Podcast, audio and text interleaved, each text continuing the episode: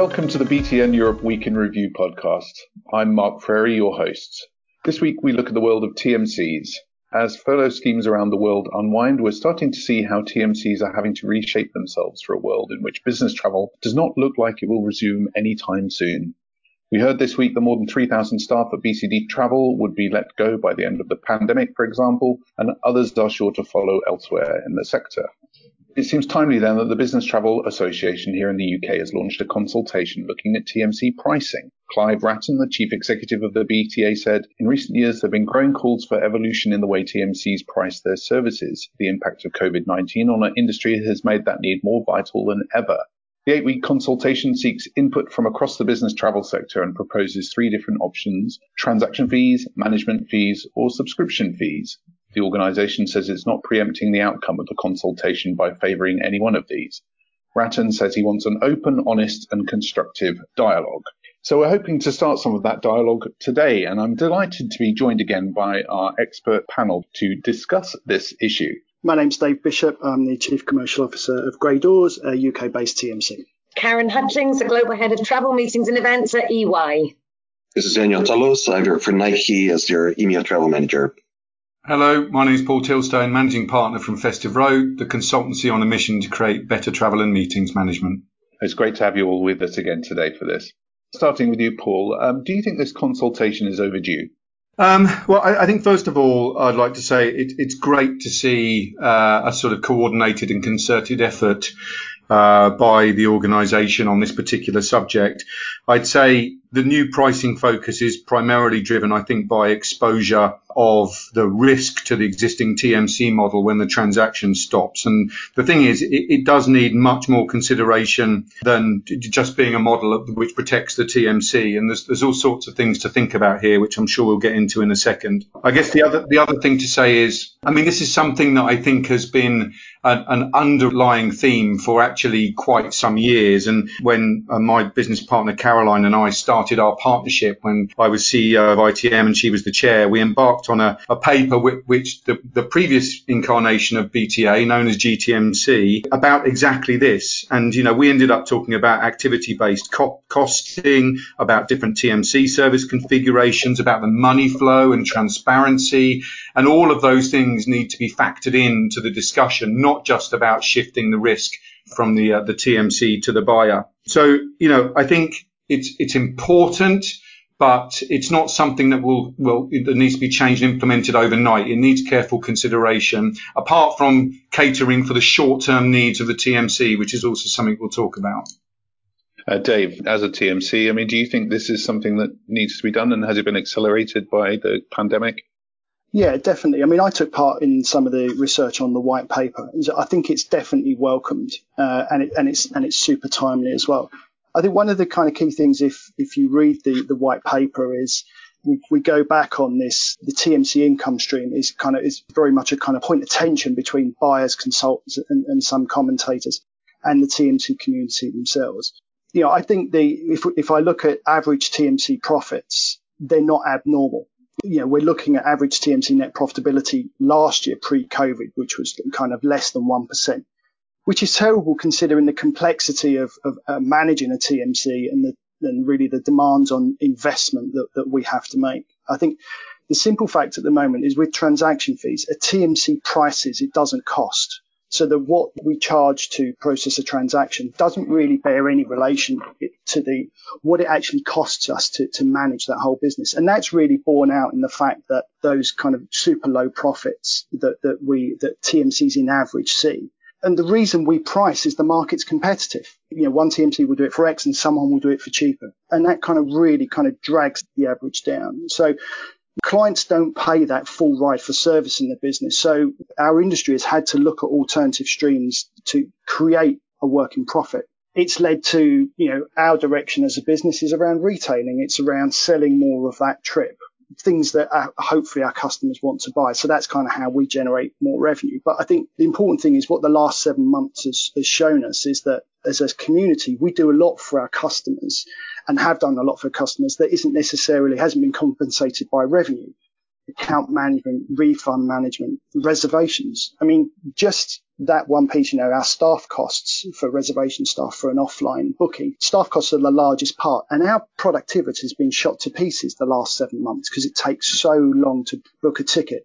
And all that's done is destroyed TMC profitability even further. I think it's welcome that we look at this, particularly in light of the, you know, as I mentioned a couple of weeks ago, that as we're being asked in RFPs about our financial stability. So it's even more important to have, to be profitable and, and have a long-term future. What I think is unwelcome is that potentially, you know, we'll do more work for, for less revenue because that will only make the situation worse. And that's not in the interests of, of a, a vibrant supply chain. I think from, from our perspective, it's it's welcome, uh, but I'm cautious because it all depends on how the buyers react. So, Karen, are you happy with the status quo? I mean, um, you know, transaction fees work in, in a lot of ways that are beneficial for corporates. Yeah, I mean, I think um, the transaction fee, though, puts all the risk, quite frankly, on the agency. And I think if we are good corporate citizens, we need to really think about whether that's the right thing to do or not. You know, ultimately, we want a business that's sustainable, and everybody does need to make some sort of profit somewhere.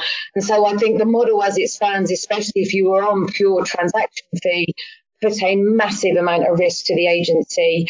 Um, I think what this has done actually as well, though, because you know we've we've looked you know, within EY is helped us come up with an overview of the value that the agency brings. Because I think sometimes that's missed because I don't think people truly understand just the breadth and to David's point of the things that are involved and how vital the agency's been as an example for all the repatriations that have gone on over the last several months. So actually, I think this gives us an opportunity to really be able to demonstrate that. And I think as well, once you can demonstrate the value, then it's easy to get the buy-in to be able to pay. One thing I'll say though, and I actually had this conversation with our agency at the time, was that if there are clients out there that are not willing to change and will keep the onus on the agency all the time, I hope the agencies consider walking away from that piece of business because otherwise, if they don't, for the ones that are being the good corporate citizens, you almost feel like you're paying for the non-delivery of other customers, shall we say. So I think that we as corporates, as the clients, should actually be fair to the agencies and actually support and push this change and then demonstrate the value that they bring internally. Uh, Daniel, I was just going to ask you. I mean, clearly the industry already is, you know, very much on based on transaction fees. I mean, the leading 50 TMCs that we do at BTN Europe comes out some, something like, you know, 85% are on transaction fees. Do you think TMCs will be able to get buyers to transition to other pricing models? I think it's it's going to be very tough, um, especially with uh, bigger customers who are more established and and and have resources around uh, building their their program. I think with smaller ones, I think the the implementation of contact fees is has been happening, right? So trying to really uh, steer away from transactional fees and, and, and bring in the notion of what is really the, the cost of the labor that is put in to, to get information, to help us um, navigate in this environment. I, I you know, I, I also wanted to reflect to, to the first question because I think that fundamentally what Paul was reflecting to as also other factors affecting the transaction fee, namely supplier revenue, is is actually a big is, has been a big big impact on, on on what could be done on the transaction side, and that was also I think a main driver why TMCs have been articulating in transaction fees as opposed to trying to create value, as as, as Karen said, and, and trying to maybe come up with, with other models. I think there's a, there has been a very high dependence on supplier revenues. Generally speaking, P&Ls have been very dependent on those. Now we have a situation where uh, most of these has complete, have completely evaporated and there's a high probability that they will be not coming back very soon. So I think there's there's a big switch and, and a potential uh, opportunity now in the short term to really get away from uh, from a heavy supplier revenue uh, dependence. And that will mean also increasing transaction fees or fees in general, but at least it will create potentially more transparency around what is really the cost and what is the value. I think that's that's another thing and, and I would really appreciate if, if there was also a white paper about TMC's ability to articulate value. Like what is what is that really beyond transactions? I mean, it's interesting you say that, Daniel, because um, the uh, BTA consultation, as part of that, they said that the average income for TMCs was one third through fees to corporate clients and two thirds to suppliers. So um, I don't know if uh, Dave, you wanted to address that issue and whether uh, that dependency you can be weaned off that. I don't think he does, looking at his face. No, I, you know, I, I, think a third is a conservative number. Some TMCs are more, you know, and, and some are less. If you if you adopt a, a, retailing approach and you kind of maybe change your fee structure, then that percentage that you rely on fees actually reduces because you've been innovative, you've you've invested in technology that allows you to take more of that trip, which is kind of value add to the client and is value to the agency itself. Mark, I remember I spoke at one of your conferences years ago talking about you, you looking at universities, and there was a big brouhaha in the room when we started looking at GDS sector fees. And there was a requirement for the, the universities in the room wanted to try and secure that income. And again, this is about, you know, that's fine. You know, we can, you can have a transparent financial model, but then you've got to pay more of what it actually costs for us to service the account. And it's a trade off. You know, if you're making what I call not healthy profits for the long term, then you can't take away some of that income stream and not and not recompense with, with higher fees. It, it's a kind of it's a delicate balance that we work. I think there's as a TMC, I think they would be willing to go, look, this is what we earn, but you can't just take that without something back on the other side. Otherwise, that's just going to make the situation even worse, particularly right now at the moment. It's not necessarily about taking that money away, though, David, is it? I mean, this original report we did, actually, the key theme that emerged was corporates don't necessarily want that money, or they don't necessarily want that money to disappear. What they want to understand is whether that money influences anything in the service that's provided to the corporation, and just to be very clear that it that it isn't. And I think the premise here is this is an amazing point in time just to press the reset button. And there's all sorts of things that are influencing that. You know, one is actually those, those supplier revenues, whether it's 60%, 80%, or you're actually only relying on them for a very small percentage because you're deciding which model to use. Those supplier revenues are likely never to be at the level that they were before. So you're going to have to think about your model from that point of view. The second thing is the balance of risk, to Karen's point, risk and reward. It's a hmm. beautiful point in time to think long term about that. But I think there's two phases here. One is how do we ensure that the TMCs are being rewarded for the work, extra work they're doing now, which isn't contracted, whether that's doing refunds, whether it's highly more complex booking processes because of all the information that's needed. That's the immediate thing that needs addressing. Longer term, the, the deep like remuneration model and relationship between the corporate and the buyer and the supplier, I think there's sort of three fundamental components, and these came out during a ProcureCon conversation we'd had. One is relationship fundamentals. So that's, yes, transparency is a key factor, but actually this is about trust and value. If you know what value you're getting and you have trust with your partner because you have the right level of transparency, boom, number one ticked. Second one is new value. There is untapped value. TMCs are being paid for things that aren't valuable and they're doing things which are valued, which they're not being paid for. And this is a chance to rethink that. And then the third thing is, I think then any new models need to have something that incentivizes tech adoption to bring efficiencies. At the moment, the TMCs aren't really incentivized when it comes to driving tech adoption. Second thing is something that recognizes activity based pricing. So they're rewarded for the amount of work they do. And then thirdly, something that drives, that recognizes satisfaction, whether that's the corporation satisfaction or the end user, the customers. And if you can get those three bits into any revision, I think you're on a pretty good pathway. Karen, uh, I think this is a good point for you to come in here. Are buyers generally, I mean, not, not just yourself, willing to pay for those sort of value added consultancy services? And also, and I'm glad Paul brought this up um, about the technology because we're increasingly looking at implementing that new technology to make these things work, but somebody has got to pay for that it comes down to the seat at the table that you have within your own organisation as well. I think, um, I think sometimes people aren't actually having those discussions and actually demonstrating internally to their leadership potentially how vital the role is of the agency. So I think there's an element that that needs to be elevated in any company so that it's seen as a service that's absolutely vital and required. I think when it comes to looking at like the technology offerings as an example, I think here is where there is a bigger opportunity for the agencies to do some pivoting themselves. Because I think the reason why travel industry was so disrupted is because many of the technologies within it were archaic. And so that's why you had so many of these startups out there coming up with new ideas of different things that they wanted to implement or that could make a difference to a program. So I think how the agencies either work with the startups or the new companies or embrace it themselves and come up with those ideas will actually give them then more value to the corporates because ultimately we want the agency process to be efficient and the reason why many of these technologies came up was because it wasn't.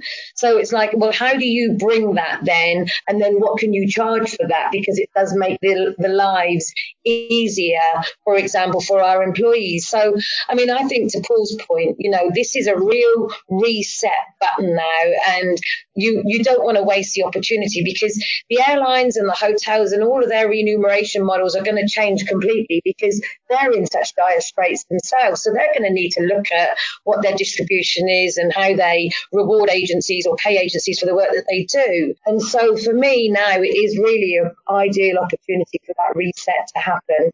Um, and we all need to be in it together, though. We keep saying this each week about how the suppliers, the buyers, agencies, etc., have to be in it together. And this is just another example um, that we all need to be playing the right game here collectively as well, and not trying to have one-upmanship going on because it just it will fail then if that's the case.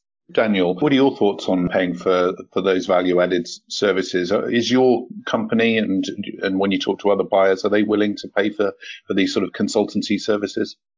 I think it depends on the company's objectives, right, and how they position travel in general. I think more and more organizations recognize that travel is not a commodity. It's not like any other service or any other product that they are buying, and the opportunities around travel are, are much bigger. It comes down to really to the TMC's ability to articulate what is the value really, you know, what they can bring actually to to a customer, and that comes down to I think understanding the the company's objectives and really not trying to sell, you know, box from boxes or from, from the shelf, but, but rather really go for a, a customized solution. And, and, and, you know, I think that's, that's feasible. I think we are, we are, TMCs need to get better is really articulate that value. And they, they are the experts, right, in this space. So, so I think it, it's not a, an unfair expectation to, to be able to tell that story just saying, I, I, think we are seeing some of that happening. I, I saw yesterday Gant Travel at BTN Innovate had, had launched their um, uh, new service, which essentially is a kind of independent traveler profile management system where you can ensure you can link it directly to suppliers or that, that's a really bold step. But I think that's, that's what needs to happen. And some of the work we did before, you know, identified three areas of value that, that, TMC should be developing and should be charging for. The power of personalization, and I'd say that profile management falls into that category. The servicing real time, which is becoming increasingly important, in, uh, and what we call total travel management. And that last bit is the kind of consulting bit. Now, your question is there, you know, are they able to charge for the value in consulting? I mean, that's our business. That's what we do. We get paid as a business solely for delivering value to the corporate in consulting gigs. So yes, absolutely, there's money in it. I think you need to ensure you're delivering incredible value in those environments, and there is an opportunity to. But I also think TMC consulting uh, arms that there is another consideration, which is the, the independence from the operation of the TMC. So a TMC consulting arm is unlikely to help you find your next TMC if it's helping you to devise other parts of your program, again, going back to that value, trust and transparency, that's got to be in place for you to trust the consulting arm as well. You know, I think from, from our perspective, you know, if, if a client isn't willing to pay for consultancy, then I think, you know, it's, it's down to two things. Either you don't have a clear value proposition, or if you do, you're really poor at selling it. I think traditionally TMCs, and this is not kind of the megas, but this is the the other agencies. Traditionally, they've you know account management has been a jack or Jill of all trades. They've done everything, and that really kind of create a, a rod for, for, our backs as it becomes difficult to charge for services that previously you, you, you provided free of charge. And this is kind of where you know Festive Road and other agencies have, have flourished because they've, they've they've been you know been able to professionally sell and, de- and deliver you know awesome value we've started a consultancy arm. We actually look after clients that don't travel with us at all. So we're just doing elements of the travel. We'll, yeah, we'll never do a travel RFP because you know we could never be that independent. But it's actually allowed us to, you know, having having that division has allowed us to articulate value in a very different way to our customers. You know, in terms of when I look at the ROI, the demonstrable ROI, it's been amazing how we've been able to go back and say we said we do the you know we said to do these things in this order using these levers 28 levers that, that, that we have in our program and then look at the look at the results. And that gives us a very different professional relationship with our clients and takes us out of we're just a commodity. So we treat more as a as a professional services which can only be a good thing for our industry i feel it's, your point, Dave. It, it, it's. I think you said, you know, you said earlier on that the TMC servicing's become a bit commoditized because there's there's so much supply out there. Maybe one thing that COVID does is, you know, is some of the agencies that don't have enough cash or they can't find their right place in the world. You know, unfortunately, they'll disappear. But if that supply reduces, and it means actually the TMCs can stand up a bit taller and say, you know, we're not throwing this, bundling this into the to the pricing, some free consulting because we have to to try and win the project. You can actually start to determine that real value. I think that would be really good for professionalizing, further professionalizing the sector. And we're doing it. You know, we're having a you know a whole series of training sessions across our whole sales and account management uh, team. And one of the sessions we had yesterday was just on that point. You know, how do you negotiate? How do you do it professionally that allows the the relationship to move forward? And these are things that you know because of COVID nineteen, we've had the time and the space space to be able to do this. How to trade, you know, when to say no, the power of silence, you know, all the things that normally you just, you assume everyone knows how to do it, but it's given us that, that window to be able to upskill our teams in order for us to be way more professional in what we do. And that will generate long-term survival of, of our business, which is clearly, you know, a priority at the moment for us. It's a really good point. Consulting is very different to account management. Consulting sometimes is just about asking the right question and keep going with that question until you get an answer. Then you can help them to devise the solution. Whereas account management is a function on customer satisfaction, on the yeah. provision of data, all those sorts of components. And I think that it, it's good splitting those two out. Yeah, and it's kind of hmm. separate. And you, are right, particularly on the questioning. You know, there's the kind of the old kind of theory of the five whys. You, you ask why five, you keep on going down and down the line of why, and then eventually you get what the issue is, and you think that's what I can solve. I can put a plan yeah. in place, and here you go. Whereas account management generally is a lot more higher level than that. It's something that has helped us to win business, and it's also helped us to retain business. You know, have it, having that as part of our armory. But the clear thing is, we don't do it for free because if you do that, you've destroyed all of the value that you deliver. So on that point, if we, if we agree that account management is a, is a good thing, do we see that management fees might come back? I mean, obviously they were much more commonplace in the past when there was a, a, different business model in the industry. And do you think, Karen and Daniel particularly, that you could go back to your CFO and say, I need money to pay a management fee now because I need a, a trusted partner that can sort this out for me?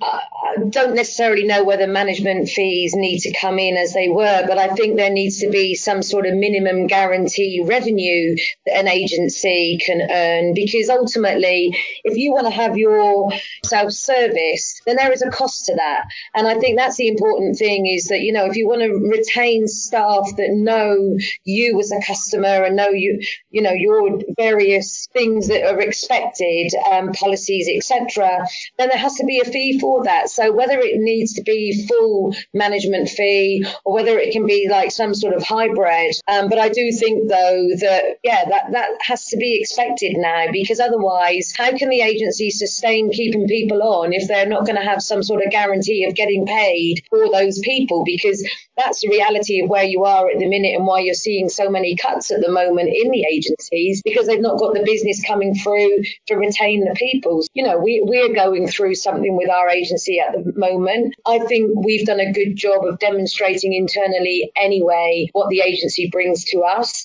and we always have done. We see them as an extension of us um, as a team, and we've always retained that. And so the conversation is relatively easy at the moment because at the end of the day, it's a business and we all work for companies that are making money in our businesses. And so we have to have that same outlook for them, just the same as we do internally any pricing model, you've got to go back to fundamentals, which are can you articulate the value you're providing to the corporation and all the stakeholders? And can you articulate the value you're providing to the end user, the traveler on the end of the phone or the, the booker who's receiving the information and all the trip support? And if you can articulate those two components, it's going to help you work out how you price and charge for it. And there will be a, a bit that goes central assuming you can articulate that value. And there's a bit that gets paid by the traveller, and that's where the subscription bit comes in. That's quite interesting on the management fee, obviously that require the cost plus model that's being you know talked about a lot. You pay a,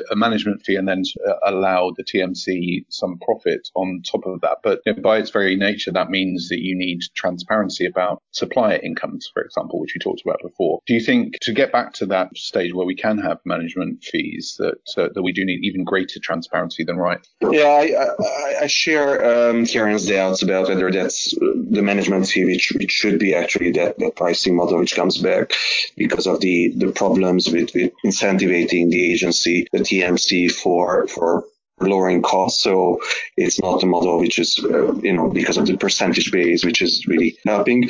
Cost plus, I think it's it's it's a fair enough discussion. And to Karen's point, I think it's it's in our interest, in customers' interest, to, to make sure that there's a minimum amount of resources, so there's no risk of of inferior service or uh, just lack of availability of X or Y service. So I think we, we as corporates have a strong interest in making sure that there's a minimum of revenue flowing to the to the TMC for, for X or Y service that, that is really a must. And in crisis like the, the current one, I think that's um, that's that's really you know something really needed um, because TMCs are really locked into a, a, cost reduction spiral. That's very dangerous. Dave, I was going to ask you, how much profit does a TMC need in this cost plus model? Well, I mean, if you look at the, the average profit margin of TMCs is less than 1%, that has put enormous strain on TMCs over the last seven months because they haven't had the always the cash reserves in order to survive in the in their current format. You know, what profit margin is? It largely depends on what service you're delivering, what innovation you need to drive, and what investment you need to make in, in, in your business. I don't know what the average profit margin is of amongst the you know UK PLC as a whole. But uh, what I can say is it's certainly more than 0.8%. It, I don't think it's kind of fair to say, you know, what profit margin should we have? I've, I remember the days of management fee back in the sort of late 90s and we had profit margins of two, three, four percent. The, the, the erosion of management fee following BA's introduction of a, a, different pricing model in the early 2000s has actually driven down that profit margin steadily over the years.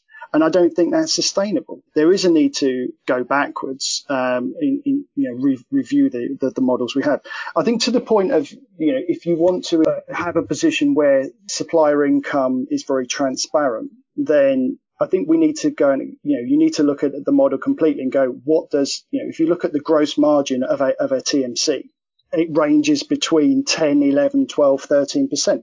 So if you want to eradicate supplier margins, then you need to say, well, okay, well, then that's what our customers need to pay, pay as a, as a percentage of their travel. But that's not going to be something that, um, that flies very quickly at all. Um, Dave, the, gross margin of, or, sorry, the margin of 1%, that's, it's not quite right though. And, I, part of me wishes that TMCs would be consistent about how they're reporting their margin because that 1% is a total tick, like it's, it's comparable to a percentage of total ticket throughput.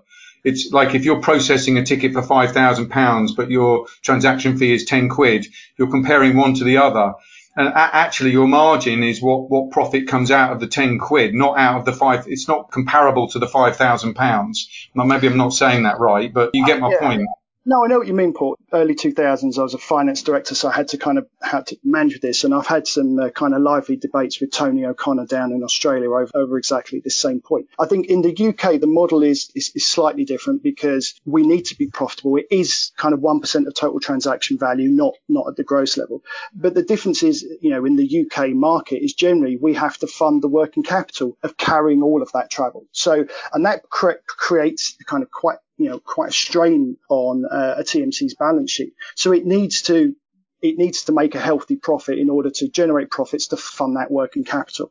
Is that still true with all the move to virtual and credit card and it's that yeah, percentage has to be going down? You've got to be carrying less of that weight.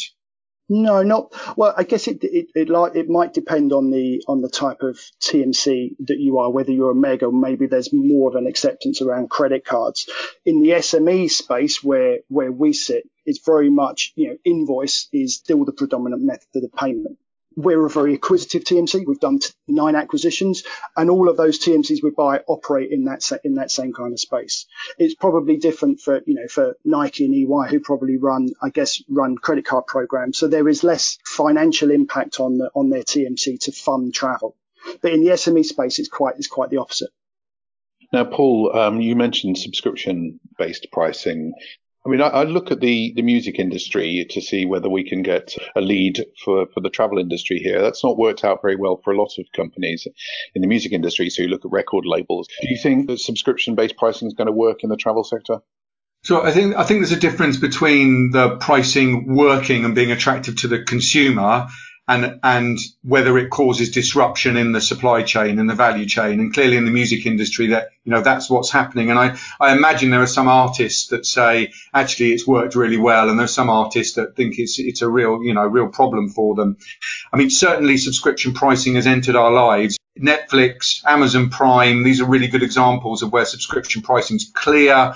Uh, even in enterprise if I look at our internal uh, systems, cloud systems within Festive Road, they're all subscription-based pricing models. Uh, and certainly we had a um, an insight from Credit Suisse on one of our um, our, our travel advisory groups that was expl- showing how the subscription price models had really weathered the, you know, the storm over the last five months so, so much better than any other pricing model. So I think there is value in it. I actually um, took the liberty of contacting uh, one of uh, David's competitors, but let's not not, make a habit of this, David. Don't do it the other way back. But um, I went to Blue Cube Travel, who've implemented subscription pricing, and asked of the pros and cons. And Bex Deadman, the managing director, said there, pros wise, with one business, clients understand it. It's definitely a bit of a USP at the moment, so it's a door opener. And she believes it offers transparency. On the cons, they're surprised how many in the industry don't really seem to understand what it is and how it differs from management fee. And also the time isn't right to launch it properly now. There isn't the volumes to kind of really stress test the subscription pricing model. But I think it's really interesting and definitely something that needs exploring. Definitely, definitely. I mean, we've we've won and retained business using subscription models. It's not it's not for everyone. I mean, the key thing is how it's packaged, uh, and really timing timing is everything. You know, setting setting levels now where travel is flatlining is a is a really really hard sell. But I think you know you know looking forward, having a an agreed level of service with either an appropriate discount or value add included around subscription fees, as we see in other kind of retail environments, will mean that corporates get the service they want and the TMC get that certainty of income, which is a, which I think is a real is a real win-win. You know, we're a fan of it, but it would be interesting to see how once the uh, the BTA goes through the, the work with Nina and Pinta, how the buyers at large see it. And I wonder as well, um, do you think it's for the SME business or do you see it for the major corporates as well? Because that's what I wonder when we put together our business case on subscription modeling. I don't know whether that would be something that we would go after. Perhaps I don't understand it well enough either. But do you see there's a particular market size or customer size that, that would be best for it? I think there's a case for large corporates. I mean, it, you know, it might be there's a hybrid. It's part central management fee and then part subscription. Again, going back to that, what can you articulate the value to the corporate and can you articulate it to the individual? I, I tell you where I think the danger is. The danger is where you go, oh, do you know what? Subscription price, it's the trendy thing to do. Let's not change our servicing model at all and we'll just overlay a new pricing model. I don't. I think that's dangerous. I think yeah. if you're looking at new pricing models like that, you've got to again. We keep saying this in these things. Go back to the board, whiteboard. Think about where you add real value, and then start to bring that through into a pricing model. And if subscription works, then great, do it. Uh, Daniel, what, what do, we, do you think about the appetite for subscription-based models?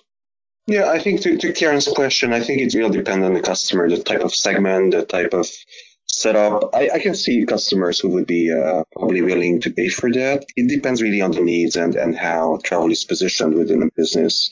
I mean, if, if, if you think of bigger uh, corporates, they typically have cost plus already built in, right? So it's not true that they only run on transaction fees. So you, you could bundle that, but then maybe there could be also an incentivation for companies, for corporates to, you know, to, to, to get an advantage if they actually trade over or if they do much less. So, so kind of a more of a sliding scale, uh, and not just one fixed, uh, subscription fee. And is there um, anything you think this consultation should actually look at that, that hasn't been sort of raised so far? Is there a sort of an elephant in the room that's that's not been mentioned here? I mean, uh, Paul, you're probably uh, somebody who could spot one of those. Uh, I'm good at spotting elephants. I mean, I, I think going back to when we did the first uh, well, this consultation back in 2009, it was really contentious and you know because it, it, it, sort of the buyers were challenging based on a, a sense of lack of transparency. I, I think this is a great chance to have a very open dialogue. To karen's point i know you know we keep hammering it home but it is really important. If everybody is open and honest about you know what they want and uh, what they don't want then i think we're you know we're going to this this consultation will end up in a really good place I, I worry that, that some people or, or some parts of the value chain or some, some types of organizations may try and hold on to revenue that maybe muddies the water or, and, and this was certainly prevalent in the 2009 report, which is why it was so contentious.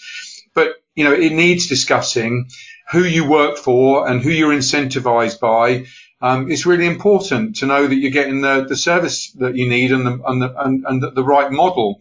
And, and that's, it's fine if you want to, to earn your money in a different way. I just think you need to be, you know, open about that and then the buyer can make their choice. So I think that that is the elephant that's always been in the room, that transparency.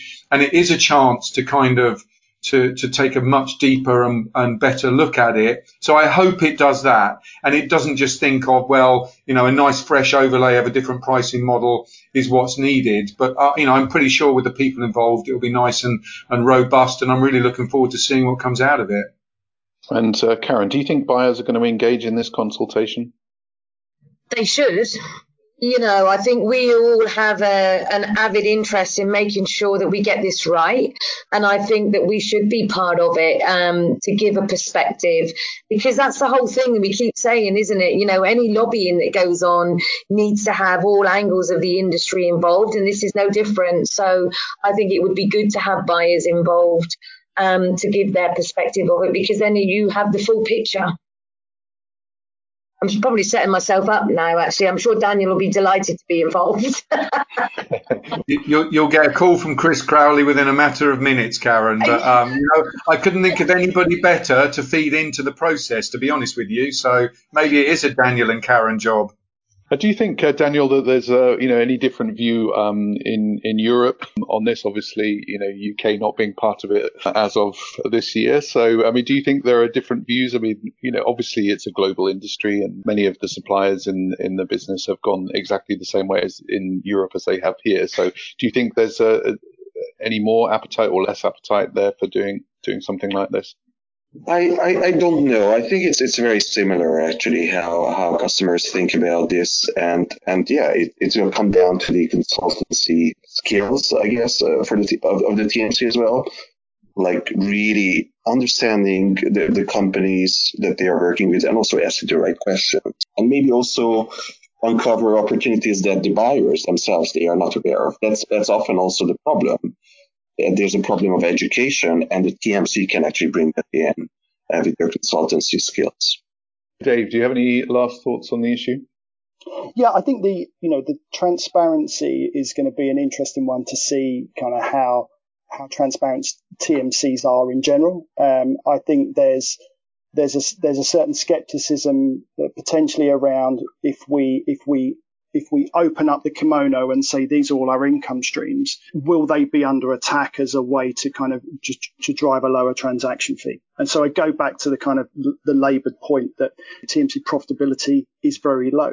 You know, what we're looking about is to kind of redress some of that balance. You know, generally TMCs have to do a lot of work for their suppliers in order to generate that additional revenue, but they're under pressure you know, we've seen that through, you know, if, if, I, if I look back a couple of years ago at, at GDS sector fees, they're a fraction now of what they were because of the various private channel agreements that are in place. You know, that revenue has, has, has been lost and has had to be made up in other ways, not necessarily going back to the corporate customer saying, I need to increase my transaction fees loading up certain airlines where we don't receive a, a, GDS income stream anymore. But we've had to absorb that because of the competitive nature of the market. So transparency, fine, but it's, you know, we need to see kind of what it's going to lead to. Because if it, if it, if it ends up being TMC's profitability is reduced, then no one, no one's going to, no one from the TMC community is going to welcome that. Just on that point, Dave, I mean, I, I, would say buyers are aware that there are alternative income streams. You know, everyone knows that out there. So actually being being open about it, I think it just is beneficial for everyone. The second thing is that I, I do think Karen's right. Any buyer worth their salt wants to see a healthy supply chain partner, a healthy a healthy profit with their TMC. But the, the key to that, to your point, is you've got to be able to um, recognize where you bring something different and something of value. And if you don't, that's where you end up getting caught in that trap where actually the, the pricing gets commoditized. You're reliant on supplier revenues to bring the money in. And that's where we end up going wrong. You can differentiate yourself, you can bring real value, then you'll get a good price from the buyer and then you can ease off that reliance on the supplier revenues or be completely open about it and ensure it's not influencing how you service the customer and the buyer may be happy with it. Yeah, exactly. And that's kind of, and that's the downside of transaction fees because there's a tendency to just chuck everything in. And then all of a sudden the really awesome bits of value you deliver just become go in with everything else. And if it's not visible, you can't, it's not valued and you can't charge for it. So, and that's kind of all part of the professionalism of the TMC, of the TMC industry. And we've had some great discussions there, as as always. And um, you know, I think you know what we've recognised that it really is an ideal time to be looking at this now when when transaction levels are so small. I think you know we're going to have to be look for more transparency um, in the industry. Whether everybody is willing to do that will remain to be seen. And as uh, as Paul says, you know, TMCs need to be able to demonstrate the the value that uh, that they bring to corporates, and corporates need to realise which elements they actually want, and actually pay a fair price to that, so we can retain supply chain viability. So thanks everybody for that, and I hope you're all going to be uh, taking part in the consultation, and we ask all our listeners as well to perhaps uh, contribute to that as well. All it remains to me to do is to say thank you to our panelists today, and uh, hope you have a great weekend. Thank you, everyone. Thanks, Mark. Thank you. Have a good one. Thanks, everybody.